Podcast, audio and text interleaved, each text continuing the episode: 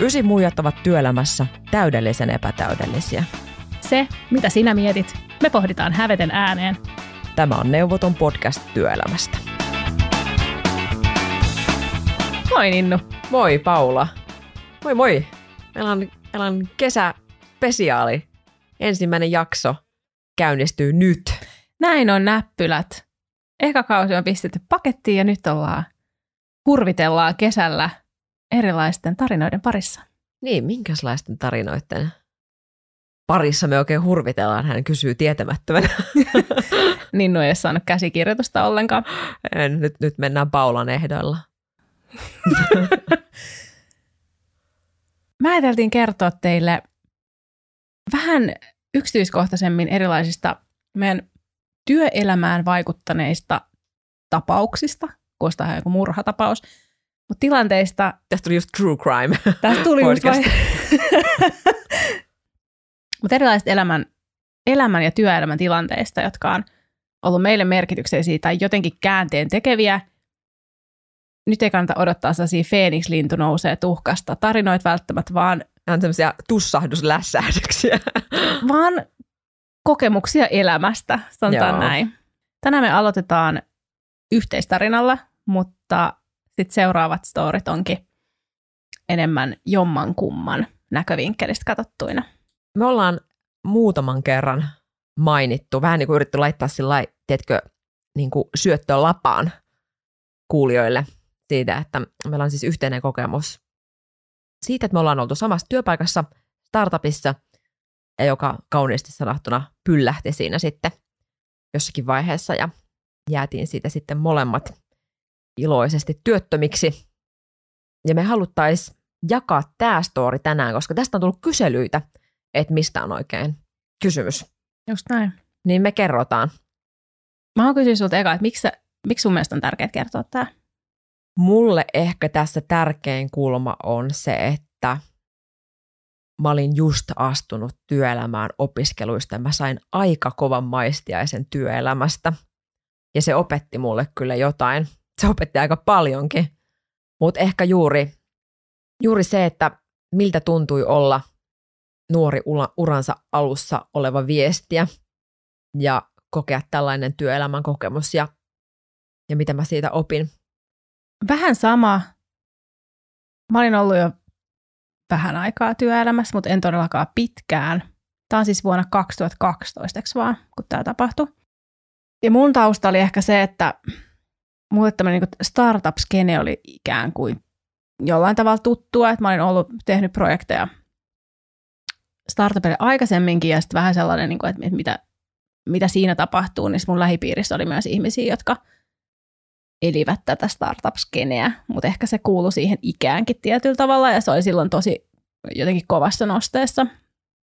Niin se ei ollut jotenkin erikoinen paikka töissä semmoisessa paikassa, joka ei välttämättä ole sit niin turvallinen. Mutta tämä startup, jos me oltiin töissä, niin se oli kyllä tytäryhtiö toiselle yritykselle, että sinänsä oli vähän niin kuin näennäisesti turvallisempi ympäristö tehdä ihan uutta bisnestä.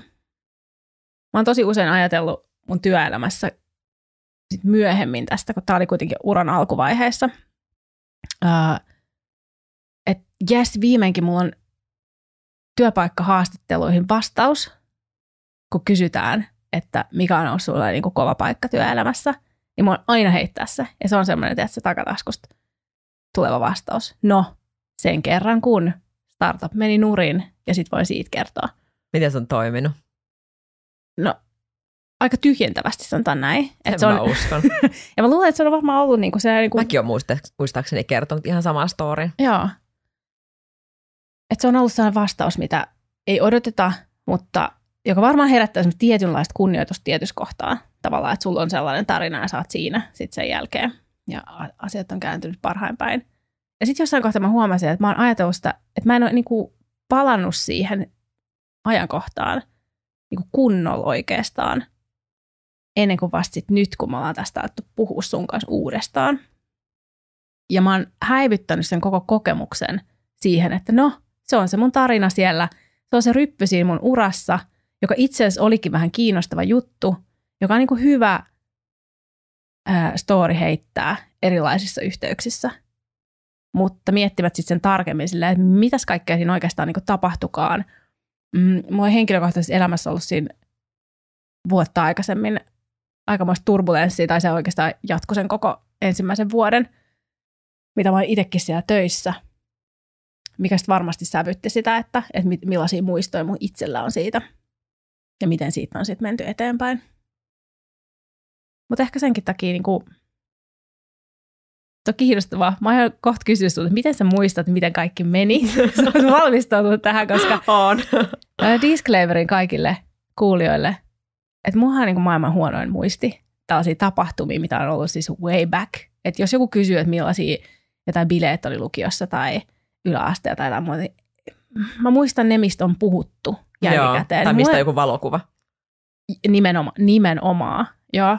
Että mulla ei ole siis se, niin kuin, mulla on jotenkin tosi huono muisti joo. näissä asioissa. Ja sitten jos en mä palaa niihin riittävästi, niin nehän siis pyyhkiytyy. Eli mun mieli su- suojelee mua itseäni. Niin Paul, mitä Paula muistat, oli startupi, missä hän oli töissä ja sitten se ilmeisesti taisi kaatua ja hän on kertonut sitten työpaikka haastatteluissa. Nyt mä kerron, mitä oikeasti Jep. tapahtuu. Jep. Joo, siis kerroks mä nyt, että mitä mä muistan? Kerro, kerro miten, miten sun mielestä kaikki meni? Sanotaanko, että jos mä tulin vaikka vuodenvaihteessa 2011-2012 siihen startuppiin, niin siinä alkoi jo ehkä keväällä sellaista tietynlaista kipuilua sen startupin olemassa olosta. Ja jossakin vaiheessa siihen slaidautui sitten tämmöinen mahdollisuus ää, siihen, että isompi yritys olisi ostanut sen meidän liiketoimintan ja myöskin palkannut meidät sitten niin kuin uusina työntekijöinä ää, riveihinsä sillä tavalla, että tämä palvelu olisi ollut edelleen olemassa, mutta niin, että se olisi ollut tämän uuden yrityksen ää, brändin alla. Ja se kuulosti mun mielestä meistä ihan niin kuin hyvältä. Mä olin ihan, ihan inessä. Ja mulle tyypillisesti, niin mun mielestä oli, mun mielestä oli jotenkin tosi kiinnostavaa, jännää ja hauskaa. Mm. Myöskin vaikka siis oli, oli haastavaakin ja siinä oli ollut jo se kevät, kevät välillä aika haastavakin, niin mä muistan, että mun mielestä se oli jännittävää. Se oli musta kutkuttavaa. Ja ne alkoi ne neuvottelut mun mielestä. Mä muistan, että meillä oli siinä niin kuin kesäjuhlia ja muita. mun mielestä oli niin kuin kesällä jo ennen lomia käynnissä neuvottelut tämän, ää, tämän firman kanssa. Heidän yksi dirikka oli siinä neuvotteluissa sitten mukana ja mekin tavattiin monta kertaa häntä ja tota, tämä startupin vetäjä tapasi monta kertaa häntä. Ja mä en oikeastaan siis, se mikä, mitä mä en muista, niin mä en muista, tai mä en oikein tiedä, että mitä siellä on niin kuin käyty niin kuin läpi. Mä muistan, että kyllähän me ollaan käy, esitelty sitä niin kuin sen palvelun toimintaa ja me ollaan niin kuin tuotu sitä omaa osaamista esiin ja meidän näkemyksiä työelämästä ja niin edelleen, mutta mä en oikeastaan tiedä, että mit, mitkä asiat siellä on ollut niin kuin hinnan ja muiden lisäksi niin kuin neuvottelupöydällä. Et me ollaan oltu myöskin, tai ainakin mä koen, että mä oon ollut myöskin paljon pimennossa. Sama. Ja sitten niin kuin se, mistä mulla on elävimmät muistot, että tulee se hetki, että sanotaan, että hei nyt täytyisi Paulan ja Ninnun irtisanoutua – että kohta tämä fuusio toteutuu, tämä kauppa toteutuu ja noin pari viikon päästä te siirrytte uusina työntekijöinä tähän firmaan. Ja mä muistan, mä sanoin, että minä en halua itse irtisanoutua, että minut pitää irtisanoa. Ja meidät molemmat sitten mm-hmm. irtisanottiin. Ja mullahan oli kahden viikon irtisanomis aika vielä siinä kohtaa. Mehän oltiin siis täynnä toivoa siinä, kun me sitten ir, niin kuin meidät irtisanottiin, että kohta me ollaan sitten, tulee se maanantai, kun me kävellään siihen uuteen firmaan. Ja sitten on se maanantai, näkyy siinä horisontissa, me elettiin torstaita ja me edelleen odotettiin, että mitä ihmettä silloin maanantaina tulee tapahtumaan. Ja mun mielestä se tuli silloin torstaina se tieto tai perjantai-aamuna se tieto. Tämä startupin vetäjä nosti, soitti mulle ja sanoi, että kaikki on ohi, että niin kuin, tämä kauppa ei mennyt maaliin siellä jossain tämän ostajan hallituksessa. Mm. Ja mä muistan, että mä, niin kuin, siis, niin kuin, nyt kun tätä miettii, että mitä ihmettä, miten voi olla, että me ollaan vielä edeltävänä niin kuin, niin kuin siinä viikon lopussa niin kuin odoteltu sitä, että joku asia menee niin kuin hallitukseen käsiteltäväksi. Ja sitten mä soitin sinulle, joka olit New Yorkissa sillä hetkellä, sä olit mun esihenkilö, mä soitin sulle New Yorkin, että hei, tämä homma on ohi. Mä soitin muillekin sen startupin työntekijöille, siinä oli pari muutakin tota, työntekijää joko täyspäiväisesti tai niin kuin, vähän niin kuin friikkuna mukana. Et mä, tein, mä tein ne puhelut, että goodbye, good riddance niin sanotusti. Ja sitten mä muistan, että mä soitin tälle niin kuin ostajayrityksen johtajalle, koska mä en oikein saanut siltä meidän startupin vetäjältä, tai mä en oikein ymmärtänyt, mm. mitä siinä on tapahtunut, ja mulle tuli se, että mun täytyy ymmärtää. Ja sitä mä ihmettelen edelleen, että minä aika vihreänä junnuna siinä otin puhelimen kauniiseen käteen ja soitin sille johtajalle kysyn, että miksi tämä kauppa ei maannut maaliin. Ja hän selitti sen mulle. Ja mä niin kuin sinänsä, ö, mä ymmärrän sen selityksen, mutta mä en ymmärrä, että minkä takia se tuli vasta siinä kohtaa se päätös, tai mistä me ei olla tiedetty, koska se päätös oli se, mikä se sitten loppujen lopuksi oli, että kauppa ei mennyt niin kuin maaliin. Se oli hyvin erikoinen puhelu. Vaan kuvitella. Mutta tämä on niinku sillä jos mä juoksen nämä tapahtumat läpi, niin näin mä sen muistan. Mitä sä muistat? Mun herää vaan tosi paljon kysymyksiä. Eikä. Mä olin siis tosissaan vapaa-ajan reissuun Nykissä. Ja mä muistan hyvin elävästi sen, mä olin aamupalalla jossain Delissä. Ja sitten tulee puhelu.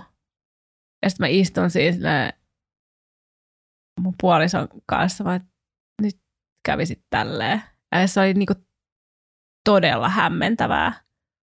No sitten silloin ei ollut vielä ehkä ihan samalla niin kuin mitään, että me oltaisiin jossain WhatsAppissa, tai ei ollut siis WhatsAppiakaan, että olisi voinut niin kuin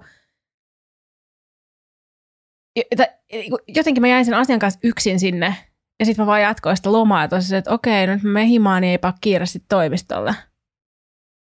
Mutta sitten se, että, että mitä siinä niinku oikeasti tapahtui, ja just toi, että mitä siellä on tapahtunut, mistä me ei tiedetä. Ja sitten pakko joku kysyä sellaista kysymystä, niin voin tässä niinku pohtia ääneen, että onko oikeasti vaan niinku ajateltu, että, tai että onko tiedetty, että okei, tämä ei tule menemään – maali ja se on tiedetty jo aikaisemmin ja sitten on vaan tehty sniikkiveto, että no nyt nämä kaikki tyypit on tässä jo irtisanottu ja ei nyt ehkä jaksakaan tätä hommaa enempää. Ja sitten ajateltu, että laitaanpa lappuluukulle samalla, että tämä saadaan niin kuin tavallaan taputeltua. No mitä sitten, kun kaikki kosahti? Mm, mä muistan, että mä en ollut sillä viikolla niin kuin syönyt varmaan yhtään mitään. Ja sitten mä itkin aivan valtavasti. Startup Detox. Joo, Startup Detox. Niin tota, äh, itkin aivan valtavasti, sitten rupesin syömään. Oikein. sitten muistin, me oltiin tota, äh, mun puolison kanssa menossa silloin mökille. Me mentiin sen mökille. Mä annoin vähän niin kuin, että, että tämä mökki viikonloppu on nyt, että mä palaudun, rentoudun, syön.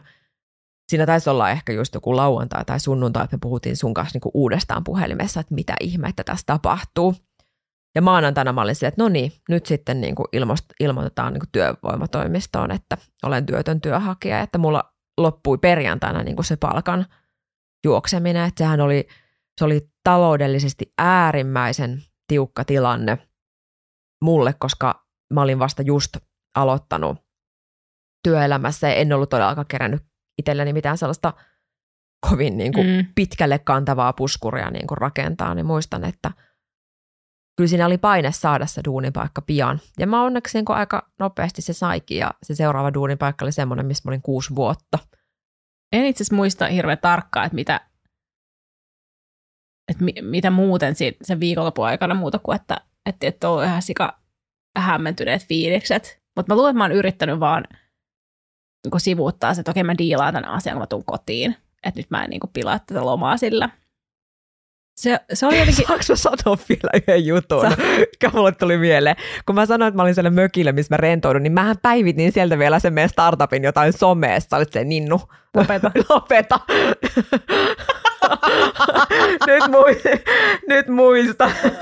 Sille yritin kovasti vielä. No, laiva uponnut jo. Ei vitsi, apua.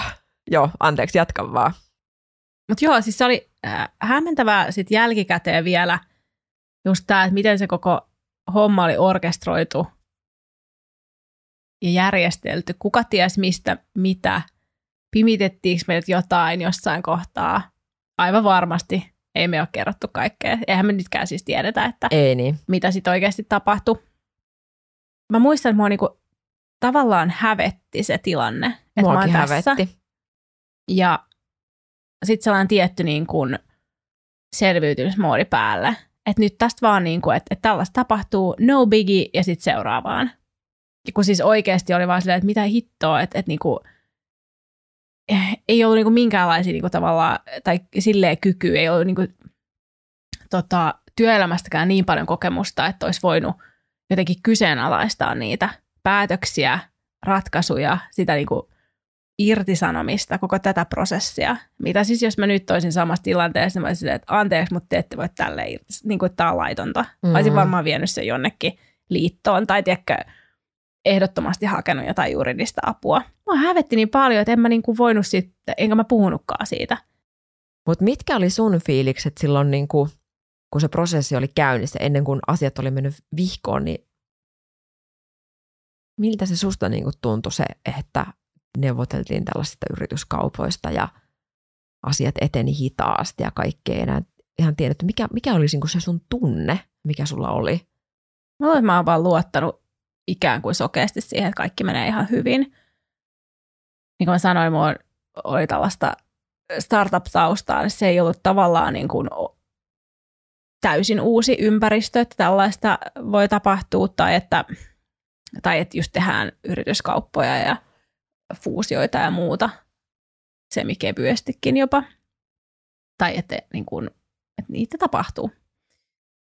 Ja että isommat yritykset sitten ostaa pienempiä pois kuleksimasta niin sanotusti, mm. niin mä luulen, että mä oon luottanut siihen tilanteeseen aika sokeasti, tai tietyllä tavalla niin kuin sinisilmäisesti, että kyllähän tässä nyt niin kuin varmasti kaikki niin kuin loput hyvin käy. Ja sitten toisaalta ollut myös niin kuin,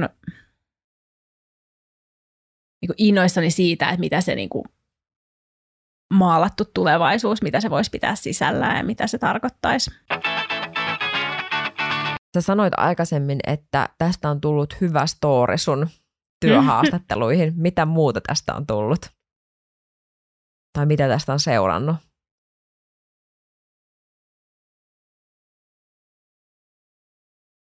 Se ei suoranaisesti poikinut mulle uutta duunia, mutta se, että mä olin ollut siellä töissä ja itse asiassa se startupin vetäjä oli ollut keskusteluissa aikaisemmin yhteen toiseen ää, mun tulevaan työnantajaan.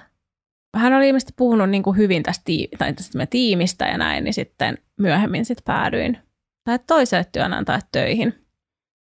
Että ihan silleen niin kuin kysyttiin, että hei, että, että sulla olisi niin kuin sopiva profiili, että kiinnostaisiko tulla juttelemaan ja näin. Sitten mulle tulee mieleen se, että mitä on aina pelännyt se, että CVC jää aukko. CVC jää aukko. Onko, Ai hitto, onko, mikä- onko, onko mitään pahempaa, mitä ihmisen elämään voi? CVC jää aukko. Kuukauden aukko, sinne- kahden kuukauden aukko, sinne puolen vuoden, kahden- vuoden aukko. vitsi sitä on aina pelännyt ja sitä on sanottu, että ei vaan CVC mitään aukkoja jätetä.